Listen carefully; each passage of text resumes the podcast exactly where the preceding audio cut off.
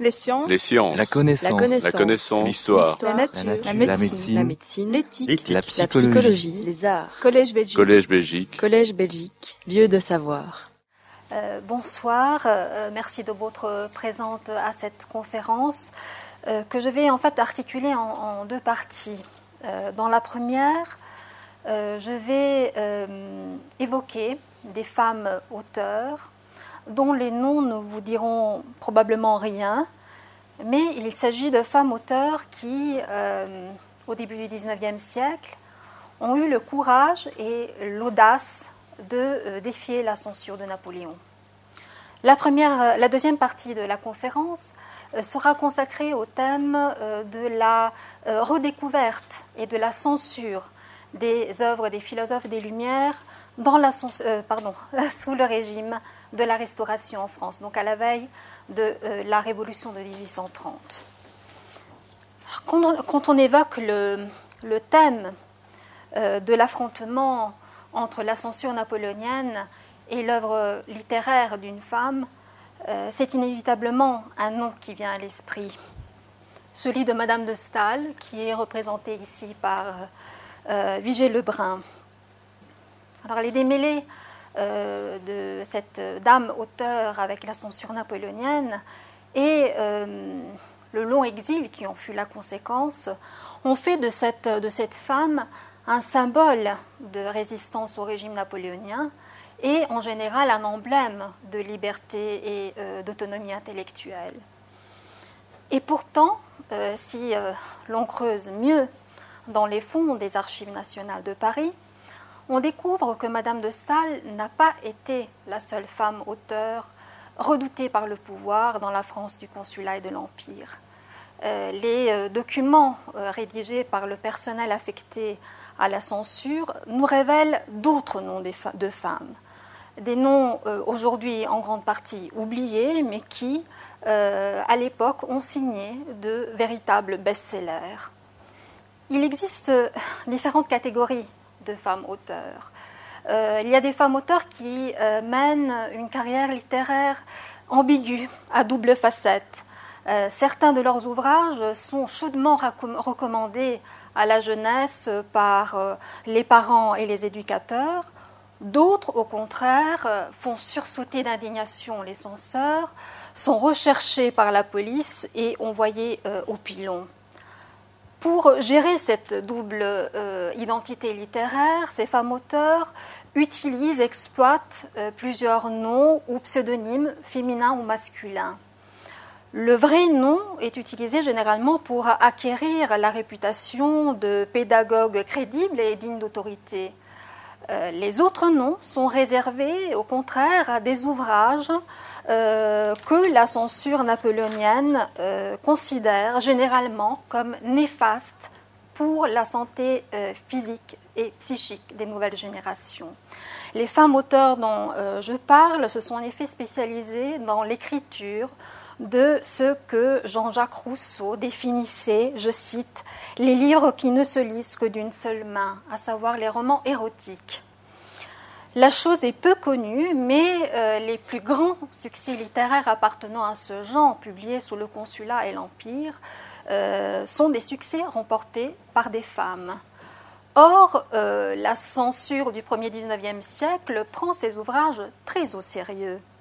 Euh, il les considère comme euh, euh, les vecteurs d'un désordre à la fois moral, social et, sexuel.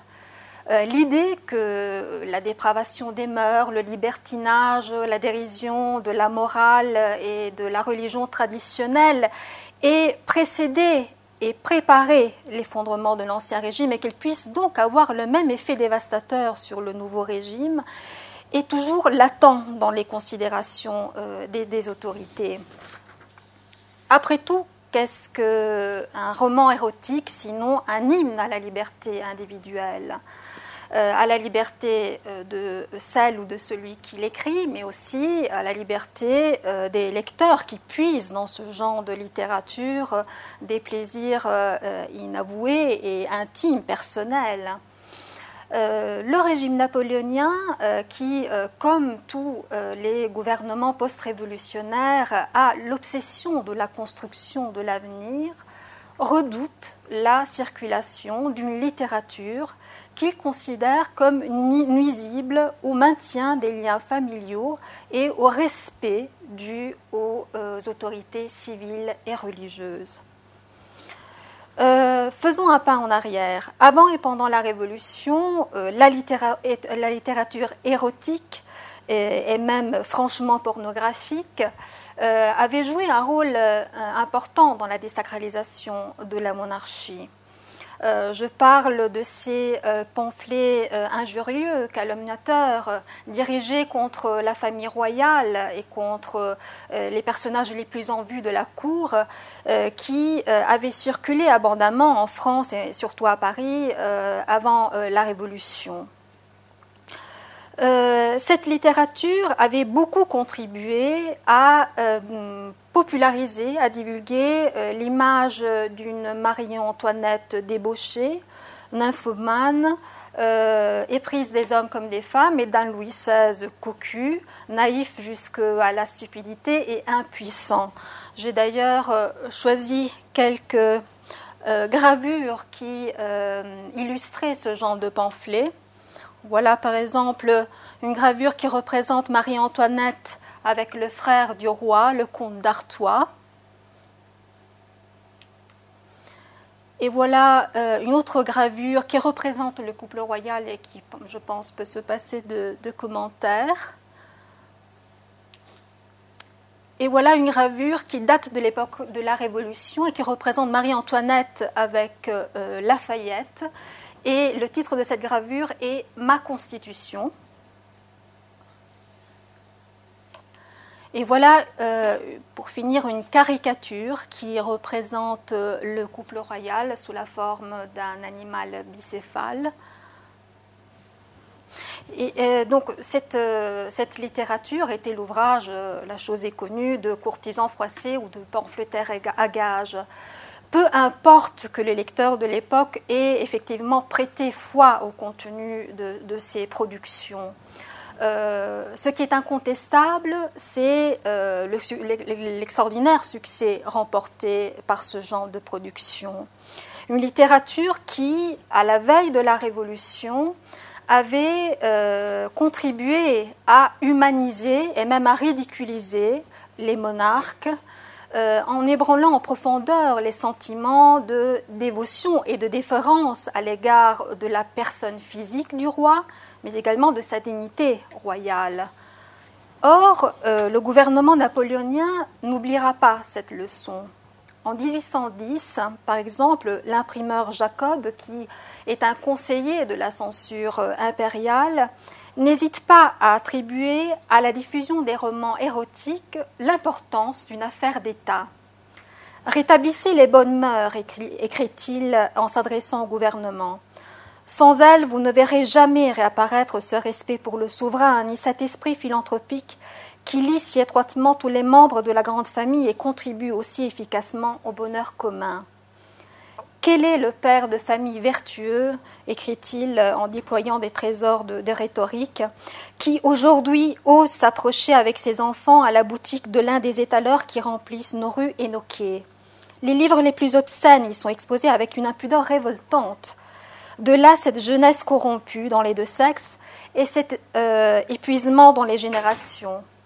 de là, cette perte pour l'État d'une foule d'adolescents que des jouissances solitaires rendent infirmes ou conduisent au tombeau.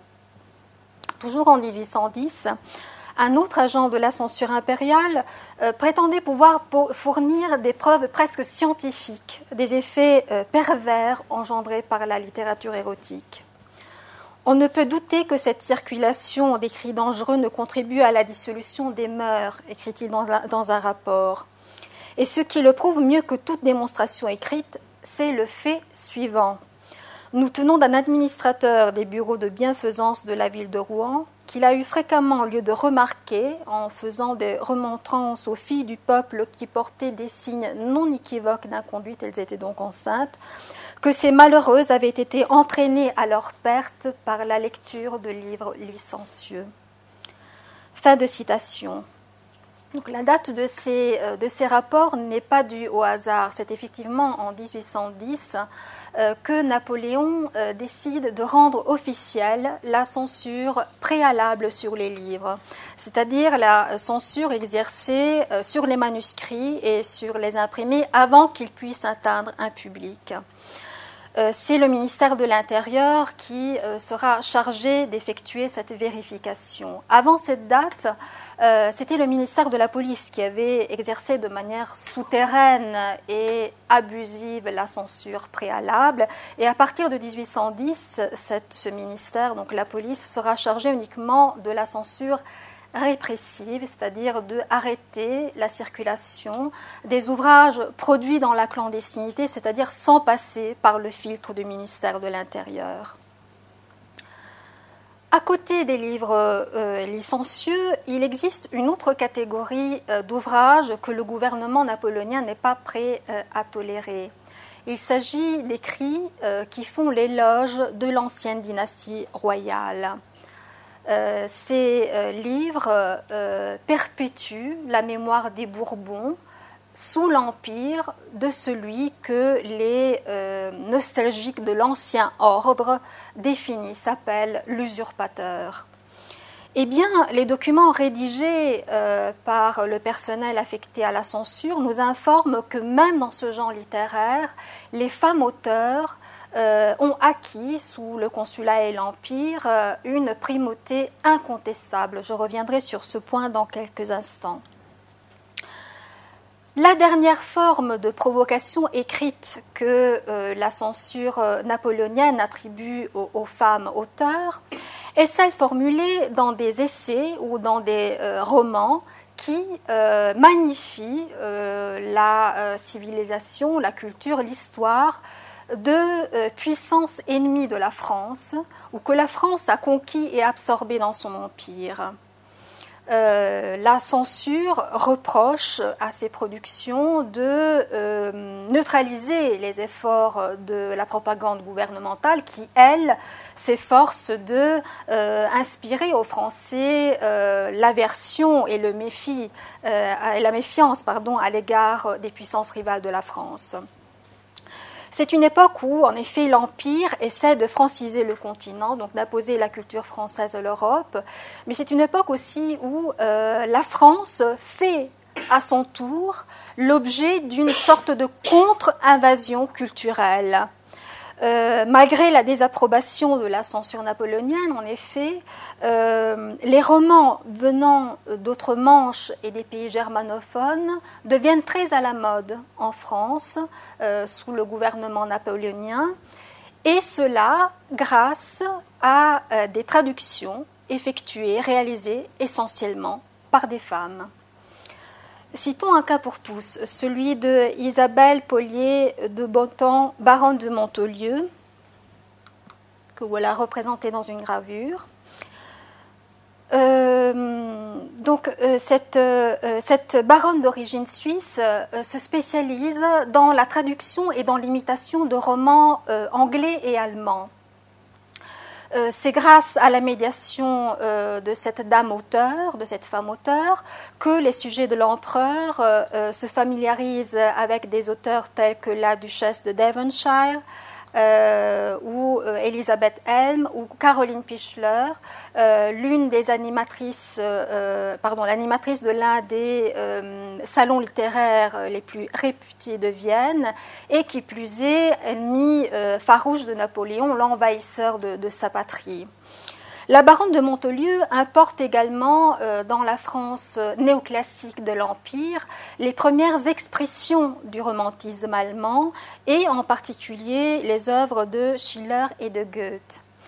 Euh, la censure, euh, quant à elle, ne peut que déplorer la divulgation d'une culture élaborée, je cite un rapport de censure de 1812, par des nations moins éclairées que nous et essaiera de empêcher la circulation de ce genre d'ouvrage.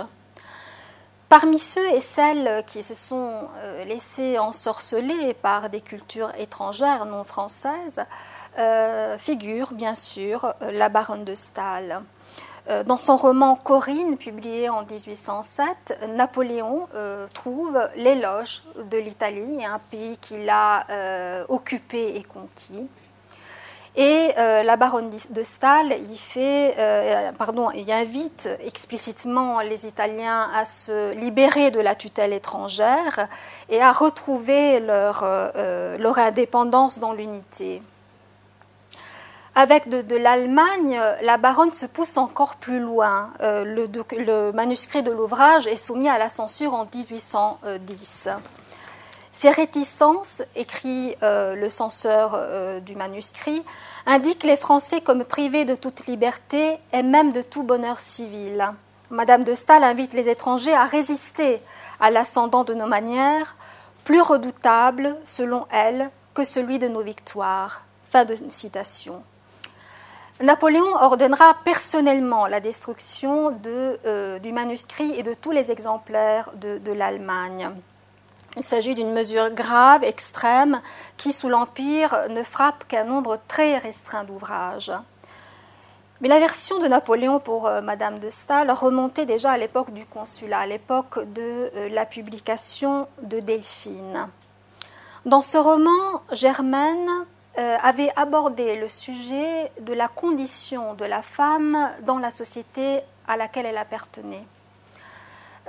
cette fiction cette œuvre de fiction n'est que euh, la dénonciation, la critique d'un univers dominé par les hommes, un univers, un monde dans lequel les femmes sont obligées, euh, condamnées à l'obéissance passive, à la résignation et au malheur.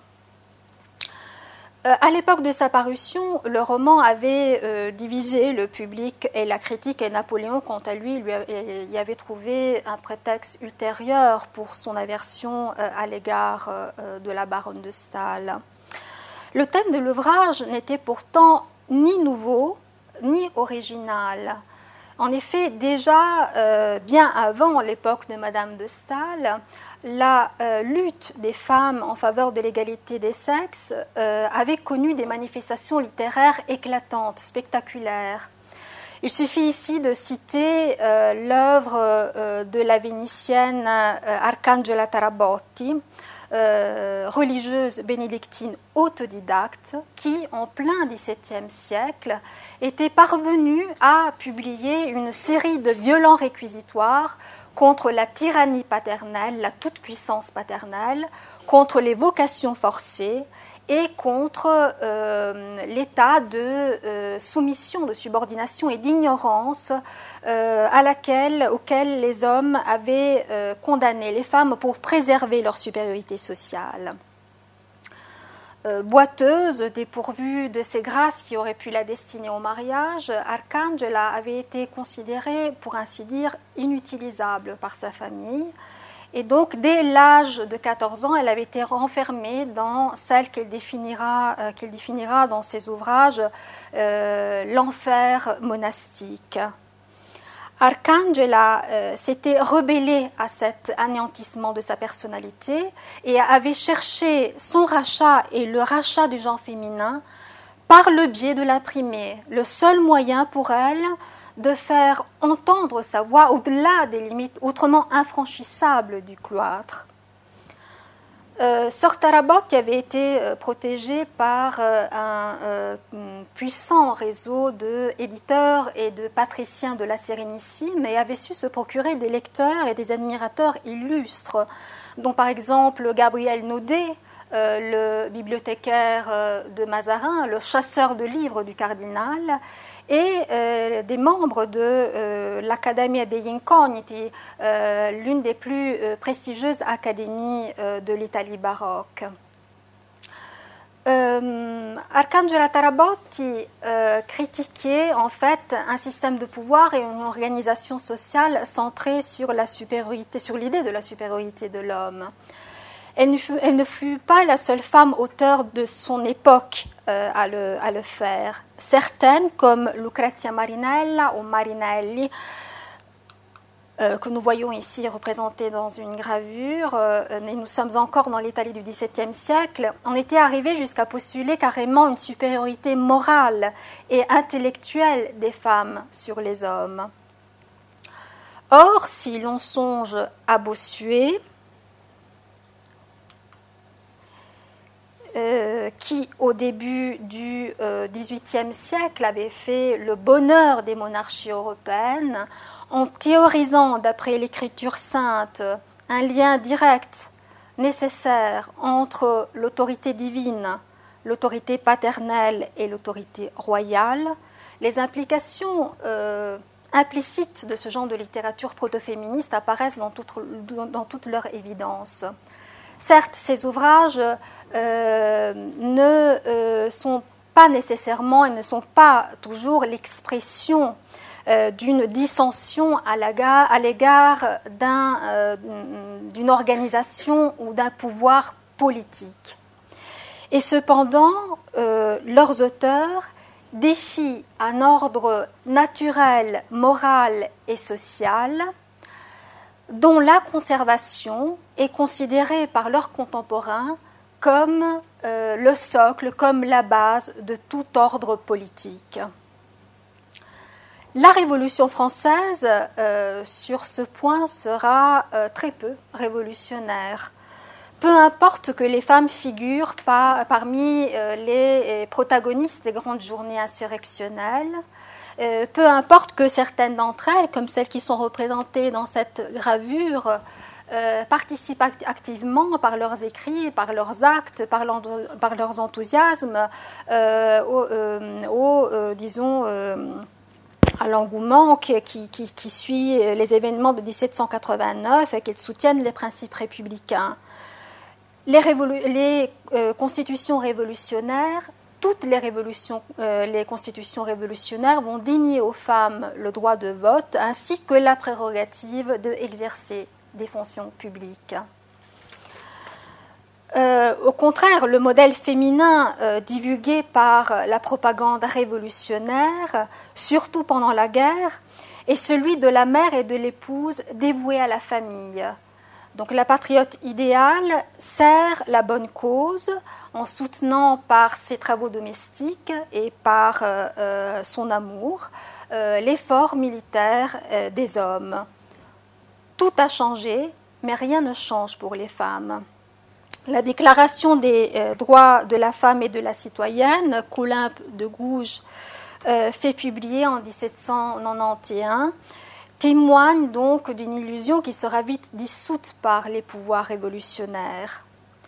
Ainsi, par exemple, en l'an 2 de la République, Chaumette, qui se euh, signale pourtant pendant la Révolution pour sa bataille contre l'esclavage, prononce au Conseil général de la commune un discours dans lequel il n'hésite pas à se féliciter de l'exécution euh, de Olympe de Gouges et de Madame Roland, coupable à ses yeux, je cite, d'avoir voulu se faire homme. Depuis quand, déclare-t-il, est-il permis d'abjurer son sexe? Depuis quand est-il décent de voir des femmes abandonner les soins pieux de leur ménage, le berceau de leurs enfants, pour venir sur les places publiques, dans les tribunaux harangues, à la barre du Sénat? Le Conseil doit se rappeler qu'il y a quelque temps, ces femmes dénaturées parcoururent les halles avec le bonnet rouge pour souiller ce signe de la liberté. Dans la France révolutionnaire, dans la France qui en tuant son roi, a euh, fondé son avenir sur un parricide symbolique, la reconstruction de l'ordre après le désordre se traduit entre autres par la réaffirmation de l'autorité de l'homme sur la femme. Delphine, euh, le roman de Madame de Staël, avait fait son apparition en 1802. Euh, après une violente polémique qui avait opposé un protagoniste de la Révolution à un certain nombre de héritières spirituelles dont l'âme de Gouges. Tout avait commencé en 1801 quand Sylvain Maréchal, l'auteur du Manifeste des égaux, avait publié un ouvrage dont euh, le titre seul était une attaque frontale euh, contre les partisans et les, partisanes de l'émancipation féminine. Projet d'une loi portant défense d'apprendre à lire aux femmes. Alors dans ce texte, l'ancien euh, promoteur de l'athéisme et des droits des pauvres se déclarait tout à fait d'accord avec le gouvernement consulaire qui était euh, en train à l'époque d'organiser euh, l'instruction publique et qui, dans ses projets, avait laissé un silence assez éloquent sur l'instruction des femmes. Dans son ouvrage, Maréchal faisait l'éloge de la, de la femme inculte, de la femme à l'état de nature. Et sa réprobation à l'égard des femmes auteurs, des femmes de lettres, était totale et explicite. Compagne tendre et soumise, écrivait-il dans son ouvrage, les femmes ne doivent prendre d'autre ascendant que celui des grâces et des vertus privées. Et ce plan de conduite, conforme à la nature, a constamment rendu heureuses celles qui ont eu le bon esprit de ne pas porter leur vue plus haut. En conséquence, la raison veut que les femmes ne mettent jamais le nez dans un livre, jamais la main à la plume. Il est aussi révoltant et scandaleux de voir un homme coudre que de voir une femme écrire. Le défi lancé par Maréchal avait été immédiatement relevé. La chose est peu connue, mais euh, c'est justement sous le consulat qu'apparaissent euh, certains des ouvrages les plus significatifs dans la lutte pour l'égalité entre les sexes. Fanny Raoul, Armande Jeanne Dufour et Albertine Clément Emery indignés par les provocations de Maréchal, avaient brandi leurs plumes pour euh, défendre la dignité de leur sexe. Dans une brochure euh, intitulée Opinion d'une femme sur les femmes, Fanny Raoul euh, déclarait que la femme est la créatrice de l'homme et donc de l'État, et que par conséquent, je cite, l'autorité de la mère devrait avoir la même étendue que celle du père. Dans une autre brochure intitulée Les femmes vengées de la sottise d'un philosophe du jour, l'allusion était bien sûr réservée à, Maréchal, Albertine Clément Emery signalait que les grandes reines, du, euh, passé, de euh, Marie-Thérèse d'Autriche à euh, Catherine de Russie, démontraient de manière irréfutable la capacité des femmes d'exercer des fonctions publiques et même de gouverner de grands États. Ces répliques à Maréchal étaient euh, parues, euh, nous l'avons dit, sous forme de brochures. C'était le canal habituel euh, par lequel les femmes, avant et pendant la Révolution, avaient défendu la cause de leur sexe. Or, Madame de Staël décide d'entrer dans la même arène, celle dans laquelle s'étaient battues ses devancières, mais elle décide aussi d'utiliser une arme plus puissante. Delphine est un roman. Apparemment, l'écriture d'un roman, euh, d'une fiction, ne représente qu'un choix de genre littéraire. Et pourtant, ce choix est euh, le produit d'une stratégie très avisée. Qu'est-ce que le roman au XVIIIe siècle? Le roman est une fiction ayant pour objet principal la description, le récit des passions humaines et surtout de l'amour. Donc, dès sa naissance, le roman est le genre littéraire, le seul genre littéraire qui donne, qui attribue aux femmes, ou mieux aux personnages féminins, la même importance que les personnages masculins. Et souvent, les femmes sont les héroïnes des romans. Euh, d'ailleurs, euh, euh, Nicolas Langlais Dufresnoy, qui en 1734 avait publié un ouvrage sur, sur les romans intitulé justement De l'usage des romans, affirmait que le genre romanesque restituait et rendait aux femmes l'importance que l'historiographie, centrée exclusivement sur les gestes, sur les vicissitudes des hommes, leur avait soustrait. Dès le début du XVIIIe siècle, l'essor extraordinaire du genre romanesque avait attiré l'attention des autorités religieuses, de l'analyse scientifique, médicale et des moralistes. Si par exemple le père euh, Charles Poré, qui avait été le maître de Voltaire, avait accusé les romans de diviniser la femme euh, et de donner aux femmes la sensation, le sentiment, la conscience du pouvoir qu'elles pouvaient exercer sur les hommes. En 1775, le médecin euh, Pierre Roussel avait euh, déconseillé dans un ouvrage qu'il avait publié à cette époque, avait déconseillé aux femmes la lecture des romans en démontrant les effets néfastes que euh, une activité cérébrale intense pouvait produire sur les représentantes du beau sexe. Madame de Staël, de son côté, dans, son essai sur les fictions euh, qu'elle publiera en 1795, définira le roman comme l'un des produits de l'esprit humain euh, les plus influents sur la morale des individus. Donc, condamnée ou acquittée, la littérature romanesque est considérée unanimement au XVIIIe siècle comme capable, comme susceptible de produire des effets visibles, prévisibles sur les lecteurs et sur les lectrices. Au début du XIXe siècle, euh, sous le régime napoléonien, le débat du siècle précédent sur les effets euh, des romans sur l'individu et sur le corps social se bureaucratise. En effet, euh, sous l'Empire, la censure signale au gouvernement l'émergence d'un phénomène inquiétant, c'est-à-dire l'accès massif à la pratique de la lecture d'un public nouveau, d'un public souvent à peine alphabétisé et de plus en plus hétérogène sur le plan de l'appartenance sociale, de l'instruction, de l'âge et du sexe. Les nouveaux lecteurs euh, n'achètent pas les livres, ils les louent dans les cabinets de lecture. Et les listes des abonnés au cabinet de lecture ne laissent aucun doute sur l'appartenance sociale et les goûts, les préférences de leurs clients. La coiffeuse, la couturière, la lingère, les gens de boutique, tous ont des abonnements de lecture, écrits dans un rapport un imprimeur. Il n'est aucun de ces romans pitoyables ou obscènes qui ne fixe l'attention de la multitude au détriment des devoirs qu'elle a à remplir, donc, des ordres sexuels, des ordres sociaux.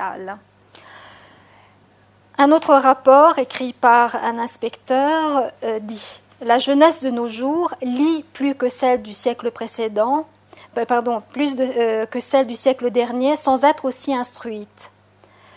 Elle ne feuillette guère que des ouvrages frivoles et, les productions des grands maîtres restent confinées ou dans les magasins de libraires ou dans les mains de quelques littératures d'anciennes roches qui veulent bien encore entretenir le feu sacré. Des nouvelles, euh, de nouvelles pratiques de lecture et de nouveaux publics sont donc en train de euh, provoquer une diminution visible de la demande de grandes œuvres, c'est-à-dire des œuvres qui étaient l'apanage euh, euh, traditionnel de l'écriture masculine. En revanche, les gens littéraires euh, considérés comme mineurs, les fictions, en particulier les romans, sont en train de conquérir un marché en pleine expansion. Alors les femmes auteurs qui euh, euh, ont été traditionnellement considérées comme des auteurs euh, des écrivains d'un rang inférieur, et qui se sont donc spécialisés pour cette raison dans l'écriture de, romans, se retrouvent donc au début du XIXe siècle à exercer un rôle de premier plan dans ce que les contemporains définissent, appellent l'instruction du peuple. Et ce rôle inquiète la censure euh, et inquiète le gouvernement euh, qui euh, voit avec, disons, remarque la difficulté croissante de discipliner les lectures des masses populaires. En 1804, l'empereur avait donné sa réponse définitive aux promoteurs et aux promotrices de l'égalité entre les sexes. Le Code Napoléon, qui apparaît à cette date, établit en fait l'incapacité juridique de la femme et la subordination à l'homme. L'article 213 du chapitre 6 ne pourrait être plus explicite. La femme doit obéissance à son mari, affirme-t-il. La question est close, du moins pour le pouvoir. Et pourtant, euh, pour une sorte de dantesque loi du talion, ce même pouvoir est condamné à mener une bataille incessante contre des écrits qui euh, savent son pouvoir, son autorité et qui sont justement le produit du talent d'une série de femmes auteurs.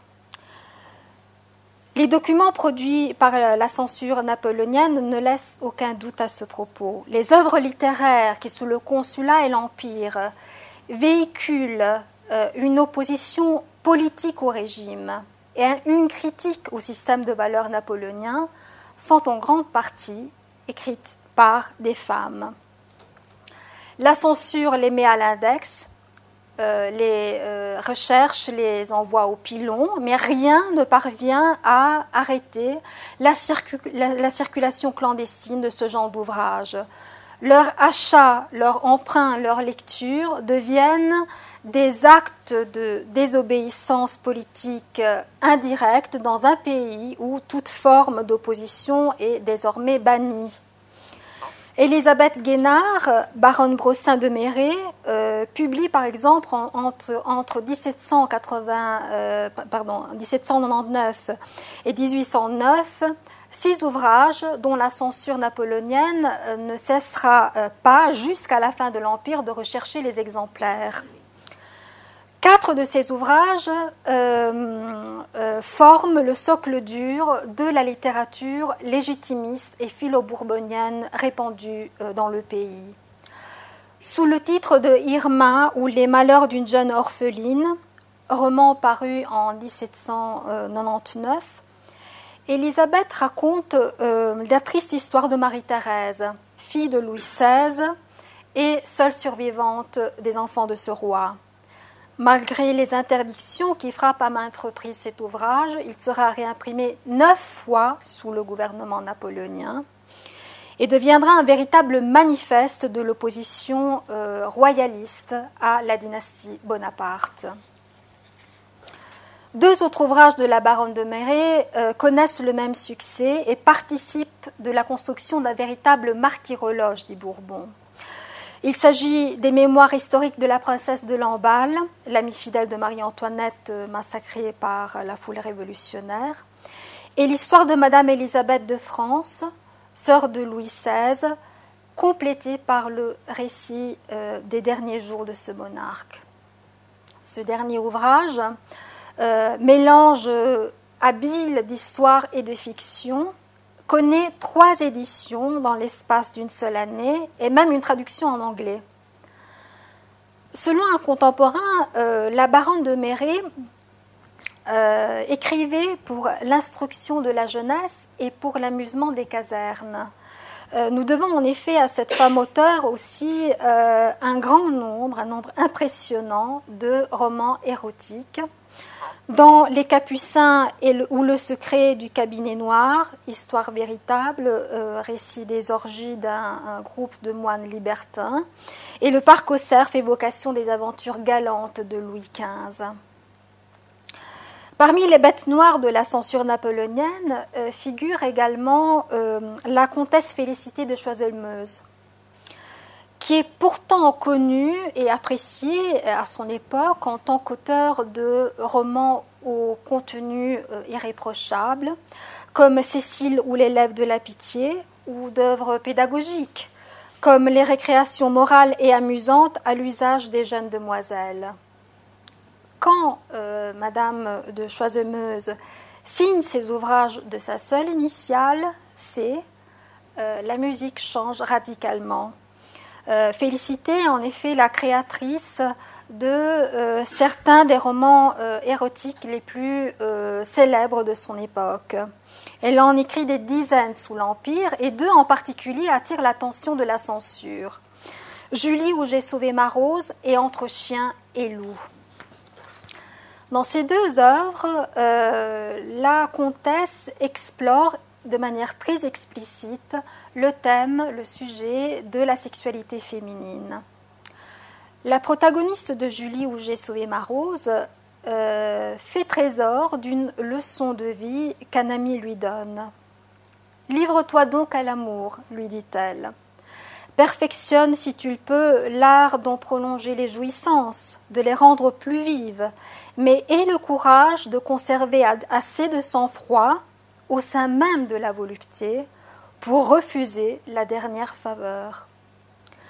Julie comprend que la virginité, ce prétendu gage de, pureté et d'innocence, est, aux yeux des hommes et de l'Église, le seul critère qui décide de la respectabilité d'une femme non mariée.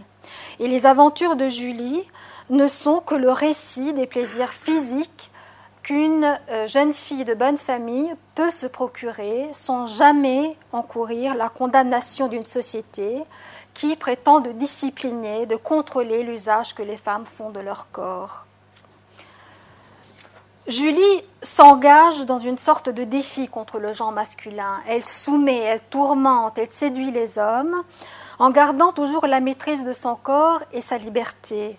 Au fil des années, Julie collectionne les amants euh, et les amantes sans jamais tomber dans le piège des sentiments sans jamais craindre les grossesses, sans jamais payer à la société le prix que celle-ci exige des femmes qui ont euh, cédé à leurs instincts et à leurs passions. Euh, Julie où je sauvais ma rose est un ouvrage conçu pour être loué dans les cabinets de lecture. La matérialité du texte et ses contenus le révèlent clairement. Les éditeurs partagent l'ouvrage en deux volumes, ce qui permet de euh, euh, doubler euh, les revenus des loueurs de livres, des cabinets de lecture, car au moment de l'emprunt, chaque volume se paye séparément. Là, le style et la forme narrative du texte dénonce également euh, la volonté d'atteindre un public, euh, euh, un public de cabinet de lecture, c'est-à-dire un public impatient, un lectorat boulimique qui consomme rapidement les livres. Dans Julie, les scènes scabreuses se succèdent rapidement, sans intervalle ni digression. Nous sommes donc loin du modèle classique du roman libertin du XVIIIe siècle, dans lequel les passages proprement érotiques étaient entremêlés à de longues descriptions et à euh, des euh, réflexions philosophiques ou pseudo-philosophiques. Les écrits de la comtesse de Choisemeuse font plutôt penser à ces pamphlets et à ces libelles injurieux dirigés contre la famille royale qui avaient circulé en France euh, avant et pendant la Révolution. La littérature à scandale de la fin du XVIIIe siècle avait en effet peint la, voracité sexuelle de la reine et euh, l'impuissance de Louis XVI comme une dangereuse usurpation du pouvoir masculin, une usurpation euh, destinée à se répercuter négativement sur la France et euh, sur la monarchie et sur la France entière. La reine représentée euh, par les pamphlets injurieux des années 80 et 90 du XVIIIe siècle est, comme Julie, une femme qui sélectionne froidement ses, amants et qui ne dédaigne pas de s'adonner au plaisir en compagnie d'autres femmes. Or, c'est justement cette allusion à une sorte de autosuffisance féminine qui va provoquer la réaction de la censure. Euh, les œuvres de Madame de Choisemeuse ne sont pas euh, euh, censurées pour leur contenu, mais à cause du public de lecteurs auquel elles s'adressent. car elles mettent à la portée d'un public appartenant aux classes moyennes et inférieures de la société des contenus que les romans libertins du XVIIIe siècle avaient réservés plutôt à un public élitaire, bourgeois et aristocratique. Dans le roman Entre chien et loup, euh, publié pardon, en 1809, la comtesse de Choisemeuse répète cet exploit. Si Julie parvient à sauver sa rose, les neuf protagonistes de Entre chien et loup euh, racontent euh, au cours de neuf soirées et donc de neuf épisodes leur première fois. Alors certaines ont offert leur corps à des jeunes inconnus, d'autres à leurs tuteurs, d'autres à des euh, religieux qui étaient censés s'occuper de leur éducation.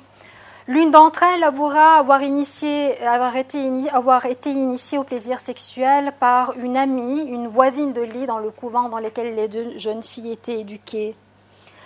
Et pourtant, toutes les femmes de entre euh, chien et loup parviennent à euh, cacher leurs secrets et à épouser euh, honorablement les hommes que leurs familles ont choisis pour elles.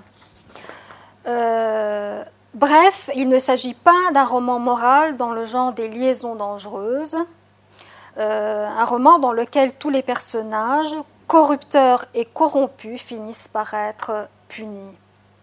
Voilà le scandale. Dans Julie comme dans Entre chien et loup, la règle du jeu est euh, un respect d'afficher un respect de façade pour l'univers masculin, tout en ridiculisant les contraintes que celui-ci prétend imposer aux femmes. Je terminerai cette partie de ma conférence en citant une réflexion de Fanny Raoul sur la condition de la femme. Des, observations euh, exactes et souvent réitérées m'ont prouvé que les hommes, en général, n'aiment point les femmes d'esprit et cela probablement pour la même raison que les prêtres et les tyrans haïssent les philosophes. Un instinct secret avertit les uns et les autres que le règne des préjugés cesse quand celui de la raison s'établit.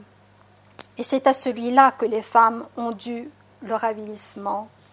On pourra quelque temps encore reculer pour elles celui-ci, mais il arrivera par la force même des choses. Et dans un demi-siècle au plus tard, elles auront recouvré leurs droits, ou l'Europe, ou l'Europe sera retombée dans la barbarie. Elle était très optimiste, je dois dire. Euh, cette situation me permet d'introduire la dernière partie de mon exposé, euh, qui sera euh, centrée sur le thème de la réception et de la censure des œuvres des philosophes des Lumières dans la France de la Restauration. Alors, le gouvernement napoléonien et le gouvernement de la Restauration se retrouvent alliés dans leur haine, dans leur aversion à l'égard de l'héritage de la des, Lumières. Leur censure, en effet, n'hésite pas à attribuer aux livres, et en particulier à la littérature philosophique du XVIIIe siècle, un rôle crucial dans l'effondrement de l'ancienne monarchie. Euh, suivant, euh, disons, dans la perspective des régimes qui se succèdent en France au début du XIXe siècle, euh, la littérature philosophique du XVIIIe siècle garde, même après la Révolution, un élan, une force subversive, séditieux, permanent.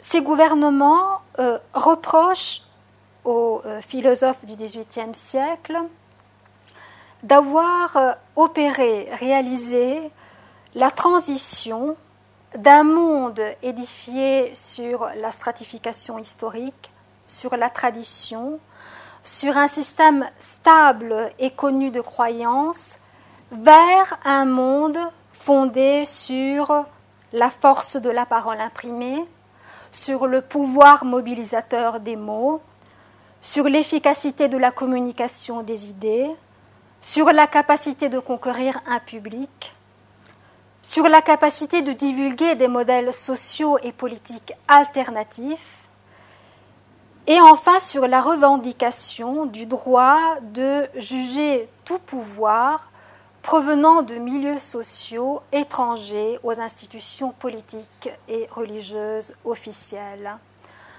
Bref, euh, les gouvernements du 1er et 19e siècle reprochent aux philosophes d'avoir inauguré celle que nous pourrions définir l'ère de l'information, de la communication.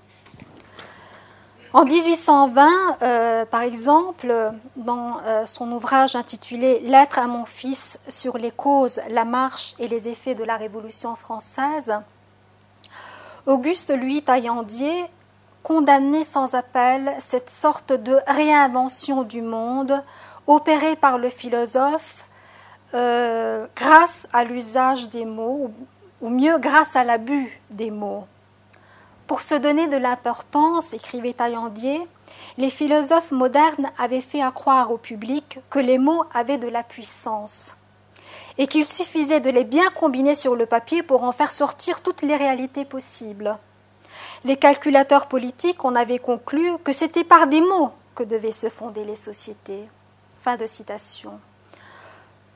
Or, fonder des sociétés euh, sur les paroles, sur les mots, signifie euh, fonder, créer des sociétés facilement et rapidement modifiables. Sous l'Ancien Régime, euh, la aspiration au changement était soumise à la volonté du souverain ou devait parfois attendre la mort du monarque et l'avènement au trône de son successeur pour se concrétiser, pour se manifester. À partir de la Révolution, les mots avaient euh, euh, bouleversé la France à maintes reprises. Entre 1791 et 1799, la France avait changé quatre constitutions et à chaque fois, les équilibres euh, sociaux avaient été modifiés, les institutions avaient été redessinées, la souveraineté avait été attribuée à des entités toujours différentes. Et, euh, euh, euh, donc, voilà, les, changements avaient été rapides et avaient été opérés toujours grâce aux mots. Les événements de la Révolution semblaient donc affirmer le principe qu'il suffit, comme le disait Taillandier, de changer, de les mots pour obtenir une revanche rapide sur les vainqueurs sociaux et politiques du moment et pour euh, remettre en discussion toute forme de légitimation, toute forme de pouvoir. Un censeur de la Restauration, euh, euh, Joseph Mutin, exprime efficacement ce concept dans une lettre adressée au gouvernement en 1825. Reconnaissons-le, écrit-il, nos mœurs sont profondément altérées. Trente années d'agitation et de vicissitude nous ont donné l'habitude et l'amour des changements. Nous ne pouvons supporter de voir longtemps les mêmes hommes en place.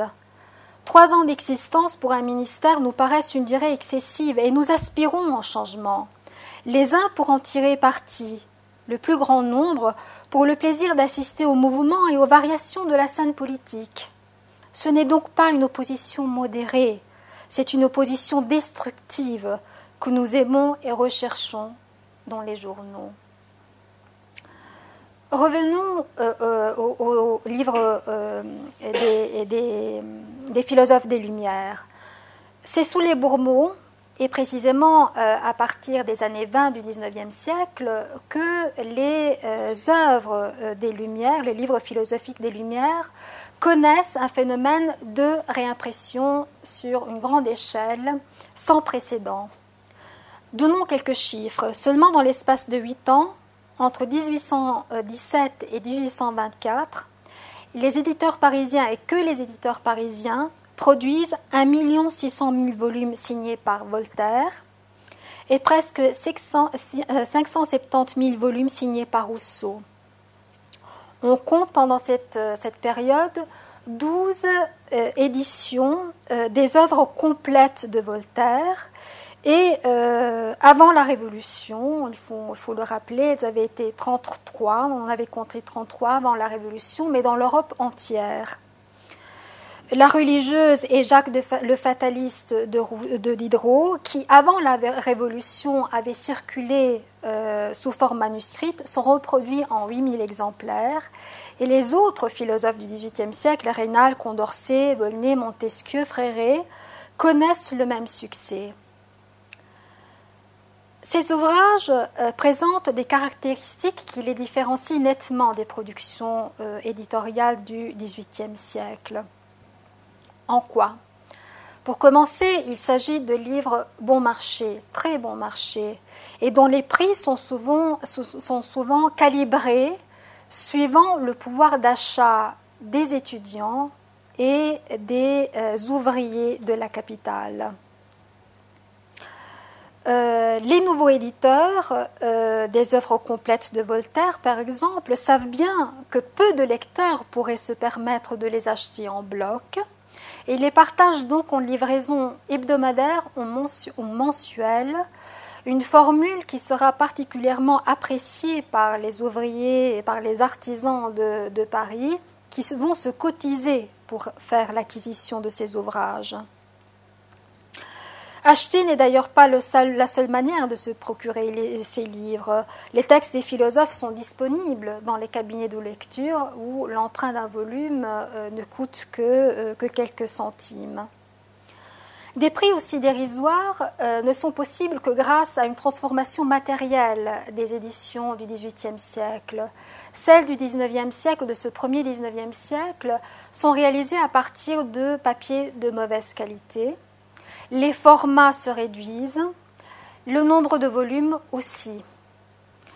Ces ouvrages ne sont donc plus conçus pour être conservés dans de belles bibliothèques, ils sont conçus pour circuler aisément, pour passer de main en main et pour être gardés dans les poches des étudiants et des gens qui exercent des travaux manuels. Les contenus aussi ont changé. Les éditeurs de ce premier 19e siècle remanient euh, les œuvres les plus emblématiques des Lumières. Le mot d'ordre est simplifié, euh, abréger ce qui est trop long et euh, rendre compréhensible ce qui ne l'est pas. Dernier point, ces rééditions font l'objet d'une campagne publicitaire retentissante menée par deux journaux en particulier, le courrier et le constitutionnel, qui sont les deux principaux organes de presse euh, du Parti libéral. Les bailleurs de fonds qui sont euh, derrière ces entreprises éditoriales sont euh, également les bailleurs de fonds du Parti libéral. il s'agit de ces Lafitte et de ces Perrier qui seront les futurs protagonistes de la monarchie de juillet. En effet, ce nouveau printemps des Lumières est le fruit d'une stratégie politique bien précise du Parti libéral, du principal parti d'opposition, qui, entre 1821 et 1827, est euh, condamné à une sorte de impuissance parlementaire par une écrasante majorité ultra-royaliste. C'est l'époque où le gouvernement ultra-royaliste et euh, euh, la euh, monarchie, en particulier Charles X, proposent le projet de loi sur le milliard, donc l'indemnisation des émigrés qui avaient quitté la France pour suivre le roi dans l'exil pendant la Révolution. C'est euh, la période pendant laquelle euh, euh, le gouvernement propose la loi, une loi tendant à rétablir le droit de primogéniture, le droit d'aînesse. Et c'est aussi la période pendant laquelle le gouvernement propose un projet de loi visant à punir de manière draconienne la profanation des vases contenant les hosties sacrées. Pardon, les hosties consacrées.